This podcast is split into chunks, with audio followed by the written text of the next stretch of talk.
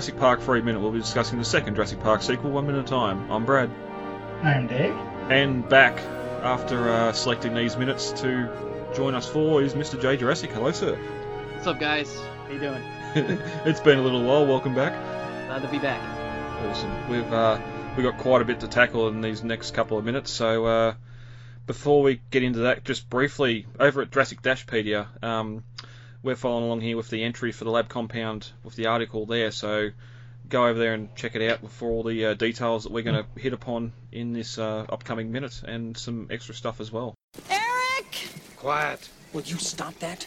Dr. Grant says this is very dangerous territory. Look, maybe we should split up or something. You know, we could cover twice as much ground. Dr. Grant says that's a bad Dr. idea. Dr. Grant, Dr. Grant says that. Well, what's the good of hiring an expert if we're not going to use his advice? Yeah, except Dr. Grant isn't looking for Eric. He's looking for the coast. Okay, fine. Go ahead and scream. And then when that tricycloplot attacks you, don't come crying to me. All right, guys, ready to get into 38? Yeah. As we end enter minute 37 of Jurassic Park 3, Alan and the others had arrived at the Embryonics Administration building. Paul had called out for Eric, but he was quickly shushed by Amanda. As we open on minute 38, we follow Paul's gaze across to the reception desk, where a telephone sits, covered in moss. Amanda says what the hell and picks it up, but there's no dial tone.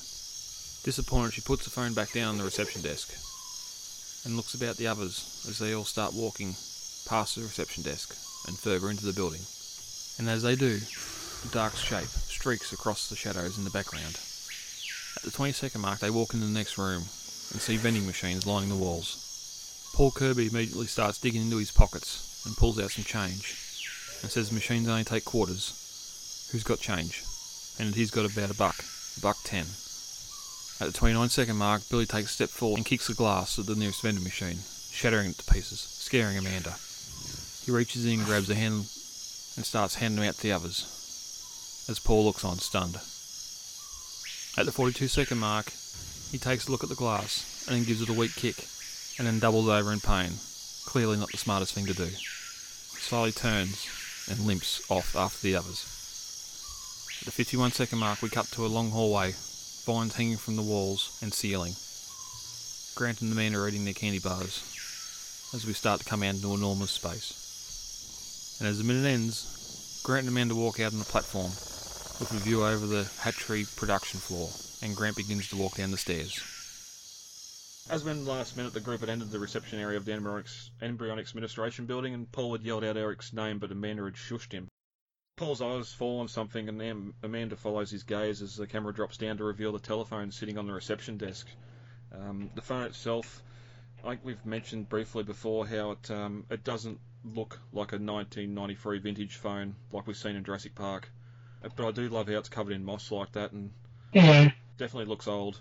Mhm. I do like that they kind of bring back that moss effect look that they brought in during the Lost World. How there was like just flecks of moss and mold just kind of splattered all over broken windows and screens and fixtures. Hmm. And I've done some googling for 90s model phones, and towards sort of 99, 2000, that's where they started getting the big, the big round buttons and the big screens on them as well, with sort of caller ID and that stuff started to come in. So this is still before that, but it's not quite, not quite 93, but. Mhm. It might be. It might be a little bit of a clue to Masrani coming back in '99, but we can touch on that a little bit later. um, Yeah. But the phone obviously doesn't work, and Amanda puts it down. Now, I'm no telephone expert, but I'm pretty sure with copper lines and all that stuff, you don't actually need. The only thing you need power for is to tell the other phone that there's a call coming through. Unless there's like a main switchboard on the island. If it's like New Blood and they obviously only call out via modem, Mhm. B93 as well, and not having sort of the radio or the satellite communications that they do now. Yeah. Amanda shakes her head knowing it's a useless idea, but says, what the hell anyway, and walks over and picks the phone up. And um, as she picks the handpiece up, puts it to ear after a second, puts it down back on the desk, knowing that there's no, no power and no, um, no call going out. And we didn't really touch when they come into the building last minute, but there's these two large, it's all, they're almost the same shape as the reception desk either side of where they walked in here. It's, it's like their little information, information desks or something. It's just sort of odd here in this um, in this secret place that you're going to have you're going to be expecting visitors to come into reception.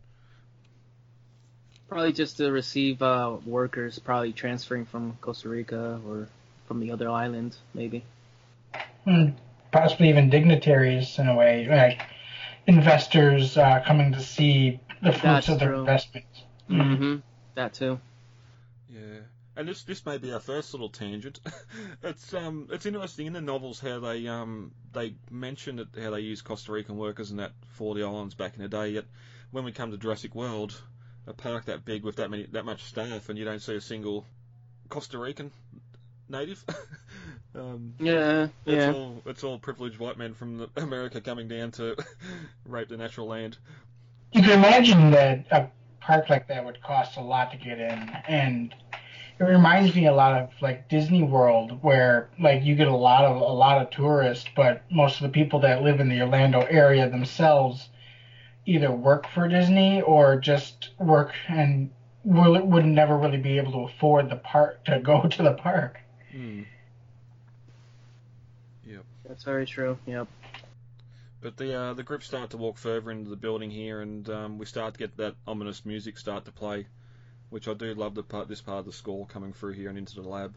Um, as they sort of move uh, out of the lobby, we the camera sort of sticks out there, and we get that shadow of the raptor streaking past the window behind them, which is sort of weird. We know this building's elevated up off the ground, especially when we just come from out front. Yet here's this raptor running past at top speed, seemingly in air. And one, I think they kind of really make an implication that the terrain, that the mountain kind of terminates almost at the foot of the side of the building because I know that it, they kind of show from the outside more foliage kind of going upwards. The, I'm not sure if it's jungle or if it's actually a hill of some sort. But I Mhm. know that in the filming location, it, the hill does terminate at kind of at the uh, side of the building. Yeah, that's one problem between the, that CG shot we got of it sitting in the valley compared to the actual set location, where that location out the back of the back lot has that hill that comes down directly into that pool of water that, that's built on top of. So, I, I remember when, when I when I s- first saw that um like like really fast dark shadow of the raptor that streaks past the window or whatever um Mhm. I had to actually like this is this is before this is after the theater watch you know? This is when I had the the movie at home. Um I remember I had to see that twice because at first I didn't think it was a raptor. I was like what is that? You know like I didn't see that in the theater or maybe I just you, you guys know from our T-Rex episode where it, it I was just not out of it. But um, watching it again at home, I remember like going back like at least twice to see like, oh, it is a raptor. Okay, because at first I was like, what is that? Is that it? it the first time I saw it, I, I almost for some reason thought it was a Gallimimus. I was like, okay, why is that scary? but then, but then I saw it again and I'm like, oh yeah, it is definitely a raptor. But it's like really fast, you know. maybe, So- it's a, maybe it's a meat-eating Gallimimus. I had, hey, hey, could be like the ones from uh from Land Before Time. Yeah. They were they were really after those eggs, and then they were like, "Whoa, we'll eat these little baby dinosaurs too." Remember those guys, the thieves? yeah. Yeah. What, what, Uh, that was that was Land Before Time two, I think, right? Uh, the Yeah. Getting out of the valley, I think it was called. Uh, Yeah, it's been a while Oh, I, I had that movie. That's why I know it. Like, I didn't have the first one. I saw the first one, but I never had it. I had the second one for some reason, and that one I saw like all the time. I had them all up until I think seven. Seven is where I started getting too old to like them. Oh, that's why. Now I know why I had that one. Cause uh, Chomper, the T Rex. Oh yeah, the baby T Rex. Mm-hmm. That's why. Now I remember. anyway. Makes sense. um, Yeah. I will say, I, I agree with Jay. Where I did not realize that this was a raptor in the theater. It wasn't until I watched it repeti- re- repetitiously on home at least that I realized, oh wait, that's a raptor. And the one of the things that clued me in was the leitmotif, the little flute slide whistle they have that and use whenever they um whenever the raptors were around. Yep. Yep. Yeah, And it is a very much a blink and you miss it. Like it's it's, it's It moving is. fast ahead in what they do when they get out in the, the plane in a couple of minutes time after those hadrosaurs. But it's um, I like that they used that though. It was a little kind of like horror movie ish. You know, they, they like you know like when you watch a horror movie and, and all of a sudden in the the background something just moves real quick, and if you don't really pay attention, you don't catch it. yeah, I was watching uh Hereditary last night, Oh, and there was like scenes like yeah, there were scenes like that like in the background, and if you don't really pay attention, you're like, oh, oh, what is that? You know? But yeah, so Oh, you know what? um, forgot about that movie was the head. oh, I was Yeah, not that was- expecting it. that, that movie was was crazy. It was. I, I think some of our younger fans, please don't watch that movie till you're older. that movie's mm, no. um. Anyway, It's sorry, that but it, it's. I mean, unless you're like a hardcore horror fan, because that was yeah, like yeah. Very, very hardcore horror. But yeah, it's something like that. Like, uh, I like that they use an element like that because if you really think about it, in, in the other movies, was there a scene like that in in in TLW and um JP? I don't think there was a scene where only- there's something. The only thing you probably compare it to in JP is the raptor shadow coming across the mural. Um, just saw that, that Yeah, illusion yeah. that there's a raptor there. You, you can't actually see it yet, but you know it's coming. hmm Um, and but it's not as like quick and you know Yeah, like yeah. you you notice it. Yeah. So And the raptors It's- in the um in Lost World, you only see really the them coming through the grass at the hunters, and then just that one that one right there you can compare it to yeah, Yeah. because it's it's kind of because there's lots of people that don't see that I, Mhm. I i mean i've watched that scene with um different friends and and uh they don't see it unless they like really paying attention. And i'm like look just look at the field. And then they're like oh oh oh look at that. And you, you see them because it's very slight. Like you have to really look. Because you're so concentrated on the guys just moving through the field you don't notice those lines being made by raptors. Mm. you know? Yeah. so yeah, and then It- once once it- they get to the worker village, it's just over the suburban and straight on Sarah's back. There's no there's no warning whatsoever. Like even the Mhm. music's playing sl- slowly and softly until that happens, and it just amps yeah and then you up. got the the the congo drums Yeah. oh it's so great It is. It's but yeah but i i do like that um if you really look at jp3 as a whole um they do try to implement a lot of like horror type of um uh situations in this movie kind of like Mhm. how we always kind of say the spinosaurus is almost like a like a you know like one of those horror villains that just keep appearing like uh, michael myers or uh, freddy that just always is constantly going after this group you know um and having the raptor like kind of just pass by real quick like that is a very like horror-ish implement in the movie which is good you know what i mean that's that's cool that's something new you know Yeah. Yep. Uh, definitely. Um, as they um, the group sort of split up here and take they take two paths around the back of this reception desk and the main. Um, this would have, been where the uh, mural for Jurassic Park would have been in the Lost World, and we don't really see the detail here, but we only see it sort of looking in through the front doors from out in the car park. But you got the game, the big InGen sign or logo on the uh, this wall behind the reception desk, and um, it's got technologies under it. So it's InGen Technologies here, which is yet again another version of what we're calling this company, and still no, um, still no mention of the full name in the film at all, or the m- the franchise.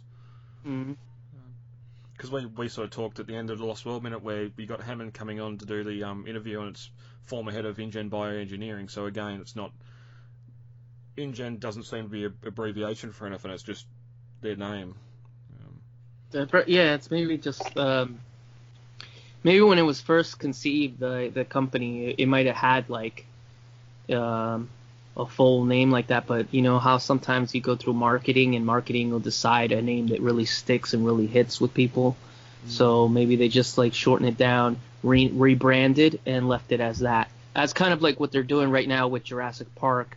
Um, Mhm. Universal's rebranding it to just Jurassic World yeah, which I, I get what they're doing, but uh, I, I it's a little uh, disheartening. It is. You I know, agree. it, just especially when just you them- see pictures pop up of um, them The ride? redoing the ride in um, Yeah. I think how what is it? yeah, and it you know I, I s- I saw them. Yeah, I saw that one picture. Um, the Chris from Jurassic Outpost posted up of the of the gates and the letters on the gate on the the big gate of Jurassic Park down and Mhm. oh man and all I kept seeing when I was looking at that picture was seeing um, Jeff Goldblum and Spielberg uh, sh- like lighting up the torch you know when Yep.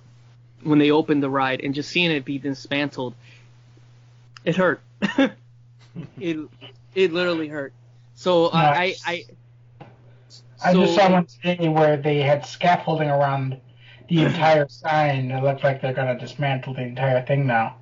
Oh man, it it, it hurts, man. You know what I mean? Like I get it as a marketing point, and that's where they're going with this. But uh, eh, you know, so probably that's what they did. Um, InGen probably started as a different name or a full name, and then somebody, uh, the marketing team came in. Hey, let's let's abbreviate it, make it smaller, rebrand it, and it, you know pe- that name will stick in people's minds. Which, if you think about it, it does because we all know it, and if and if it rolls off the tongue better uh, instead of saying international genetics. You know, instead of saying that whole thing, which we kind of that's the name we assume it is, right? Or Yeah. is it Well, that's novel. So- yeah, that's the novel thing. Yeah. So. the case? So like if we go, it's easier to go InGen instead of international te- genetics. You know, it's just uh, so because in branding and in marketing, if uh, uh, especially you know how I, you guys know that I deal with art, it like lots of things. It's it has to be quick and it has to it has to capture capture the person's mind fast Yeah. and when you go into like uh, like stores and and fat fast food places, it's always a name that's that sticks to you. And then in commercials, all that same thing. It has to be within seconds to catch your mind, and especially how people, uh, you know, their attention span is not the best. so like you have to catch a person's attention quick. So something like that, I feel that that's why they they lessened the name. I made it this way. I know I went on a tangent, but uh, you know, I mean, No, that's it's all right. Like I've, I've got a I've got an Apple Macintosh phone here. no, it's not Apple Macintosh anymore, and even No, IBM, it's not. It's just stuff Apple. like that. Yeah. So it does happen, and like even here, if that mirror, the like the signing on the wall, it's still InGen technologies, so Mhm. that technologies are still there. It does make me wonder if they had were doing other things here apart from just creating dinosaurs. If you got the investment in this research station, probably. may- maybe the reason that phone doesn't look like a 93 phone is because they made it themselves. Something they were doing something between Jurassic Park and The Lost World that kept InGen afloat. Like there's there's other stuff. It's not touched in the films, but there's other stuff they've got to be doing. Well, if we go into a little bit of head headcanon, which uh, and takes us into a crazy tangent, but I'm not going to go too crazy with it. Um, if you go by the toys, we have we have animals like um, Dimetrodon, which is a you know it's not even a dinosaur; it's a primitive mammal-like reptile from back in the day. Um, you, you know we go we got the pterosaurs, the pteranodon. So it's like they were they were branching out into different animals and like the toy line. But of course the toy line is is a complete head headcanon compared to the actual movie. But let's just say they were doing experiments like that, and they were doing they were going not only just uh, Mesozoic animals, but they were going into you know Cenozoic, getting um maybe mammal-like reptiles. I mean uh, mammals, uh, prehistoric mammals or something, or even as much as you know, I I don't I'm not entirely happy with the whole cloning aspect aspect sometimes, but um, even that too, you know, who knows what they were doing there? Th- Those once we get into the lab, we just see a bunch. It, uh, we assume it was all dinosaurs, but who knows? You know. Yeah, well, we'll get get to those eggshells and incubators next next minute. Mm-hmm. Yeah. Oh, whoops! I ruined it for the next minute.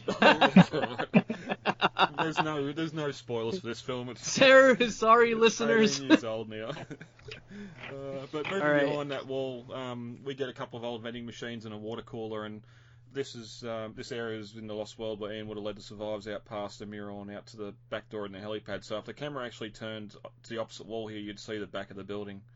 Um, um, Paul looks at one of the machines and starts digging into his pockets, asking who's got change, and the machine only takes quarters. I've got a buck, a buck ten. Which, how's he got a dollar ten in his pocket. um, especially in change, like you'd think that'd be the first thing to fall out of his pockets when you're getting tossed around inside the aeroplane, and, and Not only that, he he just saw that the phones don't work, and he still is like, oh, maybe the vending machines do. Yeah, Well, it, it, yeah, gotcha. Jay. they're just they're just trying to present how how I don't know how how ridiculous Paul's character is in this movie. it is. You Yeah, know? and even if it's um, it might be a, a, a like a um, analog mechanism for the coins to go in, and the um, the candy bars or whatever to drop out. But the fact that Mhm. it's the powers there either to refrigerate or um, and all that sort of thing, but. It sort of it makes it hard. I, I tried to date these vending machines, but without seeing a brand or a logo on them, it's it's near impossible, and it doesn't really matter in the long run. But beside him, Billy takes a step back and then comes forward and kicks the front of the vending machine glass out that he's standing in front of. And I wonder if Amanda or um, Téa Leoni was told he was going to do that because she gets startled a lot. She like she nearly jumps and does the old cat hanger from the ceiling here as, as Billy comes forward and kicks his glass out. um, Yeah.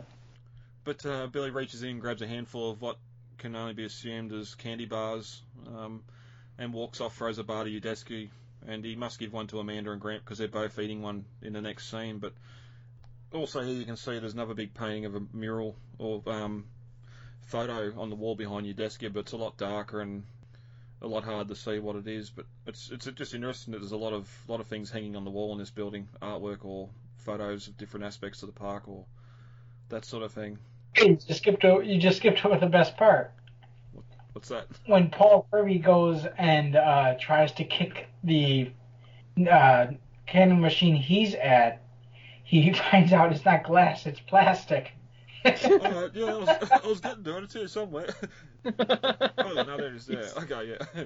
Um, There you go. yeah, well, that's that's it. Like they sort of walk off, and Paul sits there and goes, "Oh, I can do this too." And I wonder if it's if, if or do we think he just didn't kick hard enough because he's a bit of a wimp, or is it the fact that it's a different type of vending machine? Maybe there's there's drinks in this, so it needs to be refrigerated and no glass. Uh, I was thinking different kind of a vending machine. I think it's a plastic. It's plastic. Yeah. Well, you I think it was in flex. class. Uh, Yeah. Yeah. And he walks away with his hurt foot. he's, yeah, he sort of groans and stands back up after because he can't like bends over. He- oh, he really is the comedy relief in this movie. yeah, yep. Um, which sort of brings up the question too. We're now um, eight years after the evacuation. I know chocolate itself won't necessarily go off in that time. Won't necessarily go off in that time, but if it's got wafers or caramel or nuts or that sort of stuff in it, then that stuff might get mouldy and and go off if it's um, no longer sealed. But it's sort of one of those one of those things we didn't see it in Lost World, but we did see it in the sort of novel there. Um, and even later when we get to Eric in the water truck, there's a lot of being able to eat f- preserved food that's been in cans or wrapped up after a certain amount of time. Well, canned foods do last a long, long time. That's kind of why they're the staple in um, bomb shelters Yeah. and stuff. Yeah, Mhm. I watched Doomsday Preppers. Yeah, I was I was watching that the other day. the rating But- system, man. Oh my. Candy, candy bars, like especially chocolate bars, are gonna melt in the tropical heat, so they're not exactly they're not exactly the go-to for survival. yeah. Basically, after they ate those candy bars, they're probably you know not in the movie, but uh, a lot of them were probably uh you know hitting the outhouse out in the jungle.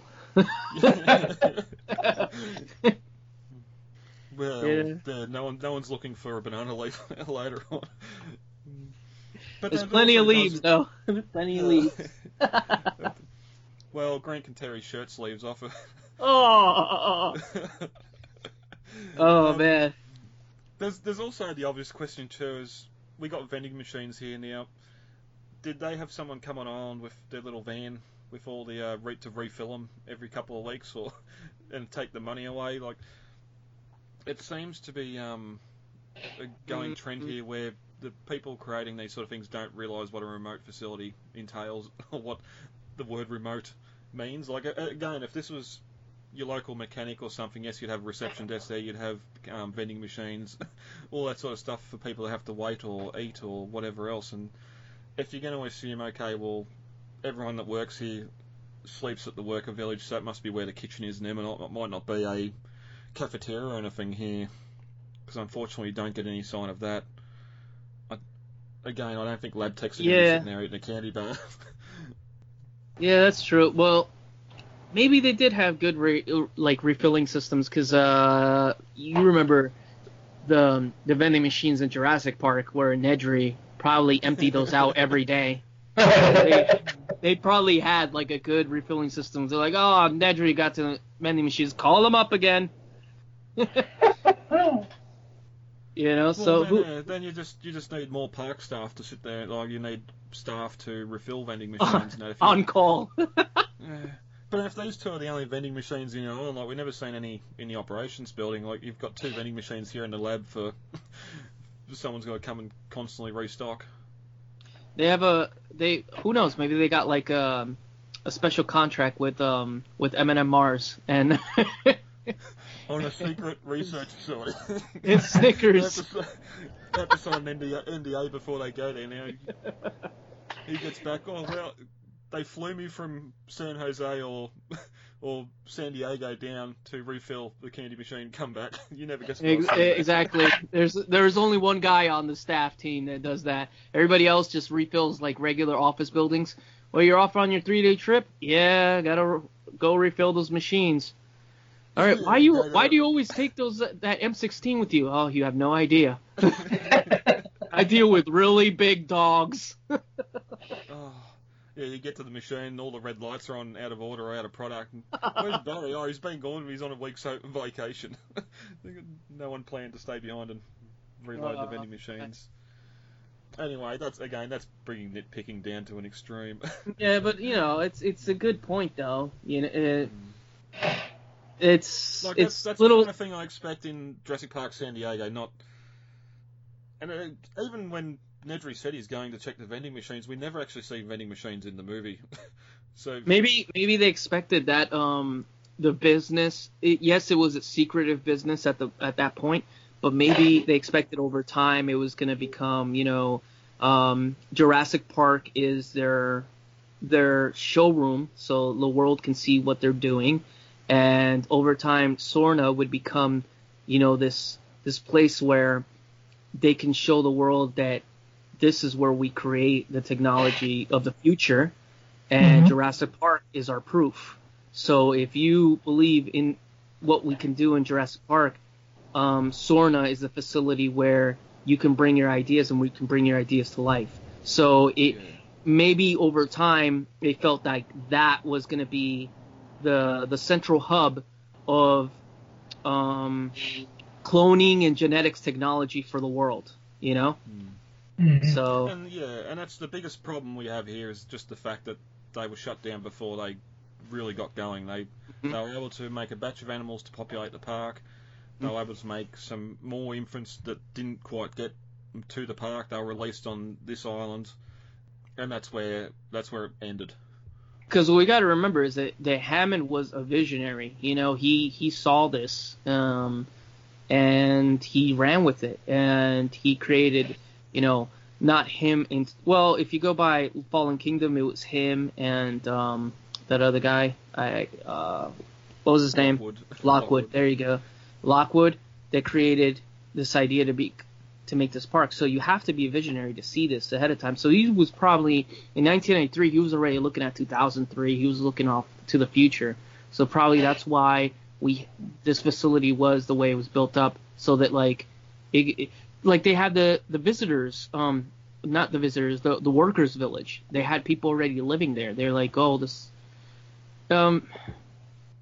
You guys get what I'm going at. Yeah, yeah, yeah. It- it's he Yeah. saw ahead of time where how this business can grow, and that's probably why we have. And it's funny because we're going off a tangent off vending machines, but just it goes to show you like that's probably where they were going with this, you know. Mm.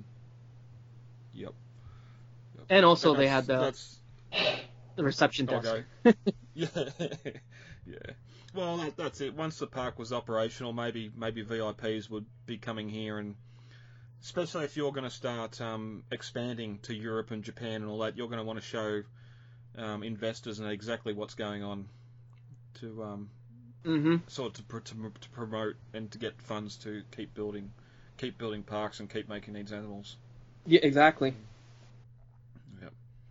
Um, but yeah, as we said before, Paul starts limping away um, in pain, and I just love here again, like just to see corridors with all the vines hanging from the roof. Um, interesting thing too is they they head down, they sort of head away to the left of the vending machines, which is the complete opposite way of where the rest of the buildings extend from the embryonics administration in that wide CG shot. Like here, they're just heading out the back corner and be going back out into the jungle, but it's um that's just a little thing I noticed anyway. But we we cut to the group and they're walking down another section of this corridor, um, assumingly office, officers on either side of the corridor, like we got in the novel. You can see some doors there, again more art on the walls and vines hanging down through these sort of big circular skylights in the roof. Um, also, sort of a weird, weird uh, light fixtures here. We've seen them out in the um, reception area as well, just sort of like the double almost like a little chandelier, double circle cones for light fixtures, which is sort of weird. Yeah, I thought that was good too. And they're like a um, they're almost a like a skylight in a way. Hmm. Yeah. Hmm. Yeah. Maybe something else InGen was making. um, a new business venture. yeah, yeah, making yeah. Lights for your house. What if what if Paul Kirby's business started as InGen Paint and Tile Plus? Oh man. That's he. He was the one providing the light bulbs yeah. for Jurassic.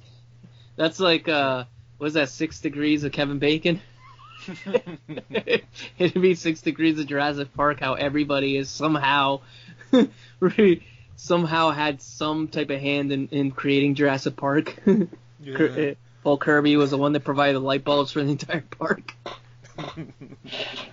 Uh, but as the group's walking down the um, corridor here, the camera starts to pull back, and you see Grant and Amanda and Nat are all um, eating candy bars or whatever, whatever they got from that vending machine. But as they continue to pull back, you can sort of see a set of doors here that are off their hinges as the uh, group come out on an elevated platform, and um, there's some stairs leading down to the production floor below, and we sort of get the start of that flute softer music um, play here as they enter this sort of massive space. But as the minute ends, Grant begins to step down the stairs. We don't actually get to the production floor this minute.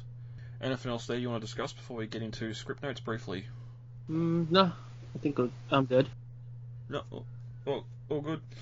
Um, in the script, it continues much the same as what the film does. When they get to the vending machines, Paul pulls out some change, and he's got a um, dollar seventy-five, not a buck ten, which okay, they changed that. Well, it probably makes more sense because dollar seventy five would probably get you most things in that vending machine. A dollar ten wouldn't. And then again, I remember being a kid and everything in the vending machine back in like the early two thousands and the nineties was like a dollar ten. You know. Fifty. That was yeah, yeah. that was going to be my next question. Like he says in the film that it only takes quarters. Back in 1993, if that's when the machines were put there, how much is a candy bar? Is a candy bar only a quarter? Mm. Like, is he just trying to pull money here so they can get as much as they can out of the machine, or? God, I don't think there'd be anything in there. There'd be uh, like a buck seventy-five or a dollar ten. I remember in '93. I think I could uh, I could buy like a things like a Kit Kat for like 20, 20, 30 something cents. Like under, I think it was like under fifty. Because I remember, uh, I can't remember exactly when it was, but I remember I went to buy a Kit Kat or Starburst, and I was like. complete, completely perplexed when they were like, it's like a dollar something. Like, what? I don't know. I, I remember that too, being a kid, and then all of a sudden, one day the candy bar, like it was a, I think it was a Butterfinger. All of a sudden, one day it became a dollar, and I'm like, wait, when did this happen? I was like, "Are your is your bazooka gum still five cents, please?" Like, that's the only thing I can afford right now. Do you have bazooka gum? No, we don't sell that anymore. Okay, I will take my business elsewhere, sir. Like, it, it, it's just it's crazy how the like the inflation on candy bars just got crazy, and uh, so maybe he could have bought like a lot for what he had in his pocket, but uh, Mm. now it actually Yeah. costs that. Now it costs a lot. Well, that's yeah, yeah, yeah, and that's it. Sort of alludes to it. Sort of makes it look like he's trying to pull money so they can get one thing, but in yeah, in reality, he's probably just trying to pull money so they can get as much. Yeah, anybody now watching it as is they probably can. like, oh, he's just gonna get one candy Yeah. bar. What was that gonna do? But back then, probably get a, Well, a, yeah. a good amount of stuff. You know, a bag of chips now seventy five yeah, cents. now, oh, five dollars. Oh, man. a six hundred ml bottle of Coke, Oh. five bucks. Just, just go to the supermarket and buy it in Yeah, bulk. basically. don't don't use vending machines. Yeah. Um, but uh, Billy kicks the machine picks out some candy bars and uh, chips, and he checks the expira- expiration date and says, "Thank God for the issues," which. Okay, they're making a little bit of a, a comment there as to okay, we can eat this stuff. It's it's, it's survived. Um, Oh, I was I was gonna actually make that crack um, earlier when we were talking about it during that minute itself. it is true. But uh, as they approach what's described as the hatching laboratory, um, there's a large ramp here, not a staircase that they walk down to the floor. But uh, in the novel, after Amanda put the phone down, she's Paul yells, "Oh, oh my gosh, food!" and points to a pair of vending machines standing at the um, end of a long vine-covered hallway. Uh, he starts frantically pulling change out of his pockets and says, "I got a buck seventy-five. How about you guys?" And Billy watches it with a frown, then simply smashes out the window of both machines with his boot. So he kicks out both machines, so they must really raid raid these machines for food in the uh, in the novelisation. But um, Grant says we can eat later, and Billy hands out the candy bars and snacks. Um, and Grant continues, we need to look for weapons and communication equipment. So Grant's definitely here for a purpose. Where the Kirbys sort of in the film are looking for Eric um, in the novelisation, he wants he wants to find weapons and he wants to find something he can use to communicate to uh, get help in there, which makes sense especially when they've just left the raptor nest. You're looking for you the for the looked it out of that raptor nest. Yeah, Yeah. and maybe it's just because the raptor turns up next minute, they never get a chance to search. Because as we said last minute, with that um, looking down at the compound from above, you can clearly see the radio antenna out the back. So there'd have to be some sort of radio communications, much like we've seen in the operations building. Even if it's just island on island communications, there must be something there. But unfortunately, we never get to it. Udesky adds we need to make this place secure, which is sort of him again acting as that mercenary Mhm. booking agent, sort of taking what he's learnt in the past and going, well, we need, yeah, we need weapons and communications, but if we're going to hold up here, and this might again be sort of a little holdover from the rumoured overnight stay in the building, but but that's when Alan and Billy lead the group as they explore the rest of the building. Uh, Alan pushes through a set of doors and they find themselves in a cavernous hatching facility. Uh, much of the equipment the same as what Alan's seen on Isla Nublar, with uh, but the sheer size of what confronted him now dwarfed the facilities on the other island. So again, here the novel does a lot of comparing uh, what Alan sees to what he's seen back in uh, his visits to Jurassic Park. And as they get to the bottom of the ramp, Alan, Alan notices a large freezer. It's plug being pulled years ago.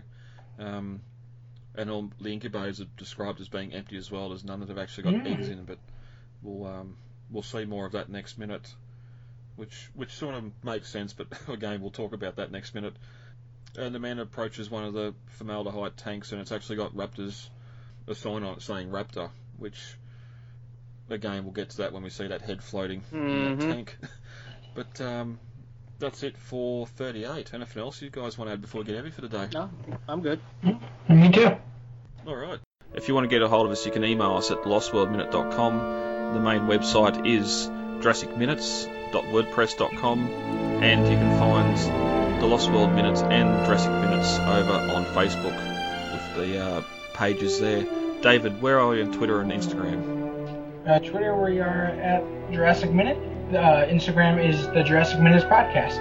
Some of the worst things imaginable have been done with the best intentions. This is how you make dinosaurs? This is If we split up, I'm going with you guys. Dinosaurs lived 65 million years ago. What is left of them is fossilized in the rocks, and it is in the rock that real scientists make real discoveries. Now, what John Hammond and InGen did at Jurassic Park is create genetically engineered theme park monsters, nothing more and nothing less. Are you saying that you wouldn't want to get onto Isla Sorna and study them if you had the chance? No force on earth or heaven could get me on that island.